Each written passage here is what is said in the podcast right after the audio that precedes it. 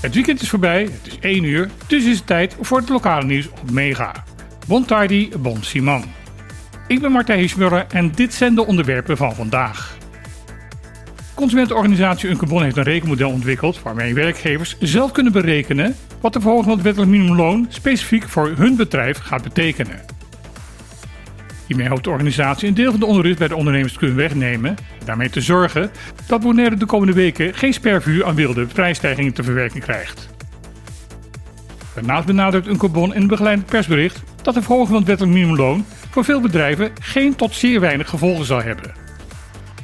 Tot slot wordt in het persbericht gesteld dat de laagst betaalden op het eiland vanaf het eind van deze maand een stuk meer te besteden zullen hebben en dat daardoor de omzet van veel bedrijven omhoog kan gaan. Daarom benadrukt Unkobon dat er voor ondernemers geen reden is voor paniek, maar dat als alles goed gaat het een win-win situatie is voor alle partijen. De commissie die volgende week naar Bonaire zou komen om advies uit te brengen voor een milieueffectrapportage voor de plantage Bolivia, heeft van het bestuurscollege van Bonaire te horen gekregen dat ze maar beter thuis in Europees Nederland kunnen blijven. De huidige eigenaar van plantage Bolivia, de familie Breemhaar, heeft al geruime tijd plannen om huizen te gaan bouwen in dit natuurgebied. Daar is een rapportage nodig over wat daar de milieugevolgen van zouden zijn, een zogeheten MER. De commissie zou komen adviseren hoe die MER in dit specifieke geval eruit zou moeten gaan zien en wat er onderzocht zou moeten gaan worden. Dit is ook de normale gang van zaken.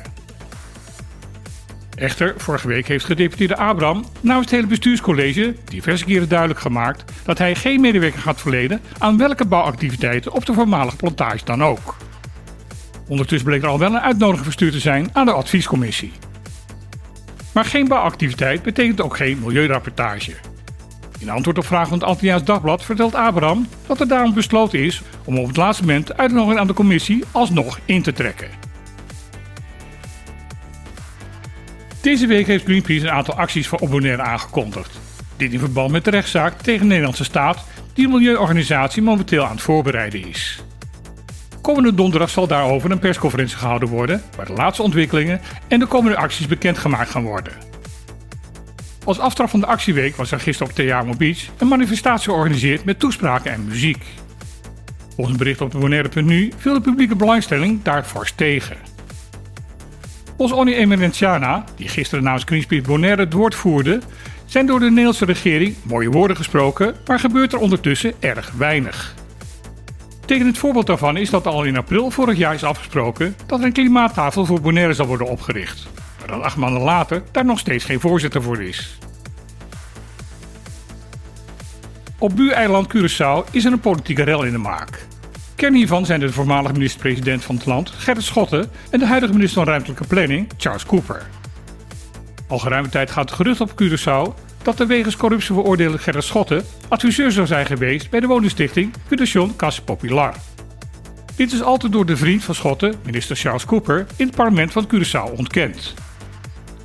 Toch is er nu een e-mail boven water gekomen die anders suggereert. Hierin wordt Schotte namelijk bedankt voor zijn kennis, vaardigheden en vastberadenheid. Reden genoeg dus voor de oppositie in het parlement om de minister hiervoor ter verantwoording te roepen. Het lijkt er namelijk op dat deze parlement vals heeft voorgelicht en dat is in een democratie een doodzonde. Minister Cooper heeft op deze beschuldigingen nog niet gereageerd. Dit was weer het lokale nieuws op Mega. Ik wens iedereen een mooie en eerlijke dag toe en dan heel graag weer tot morgen.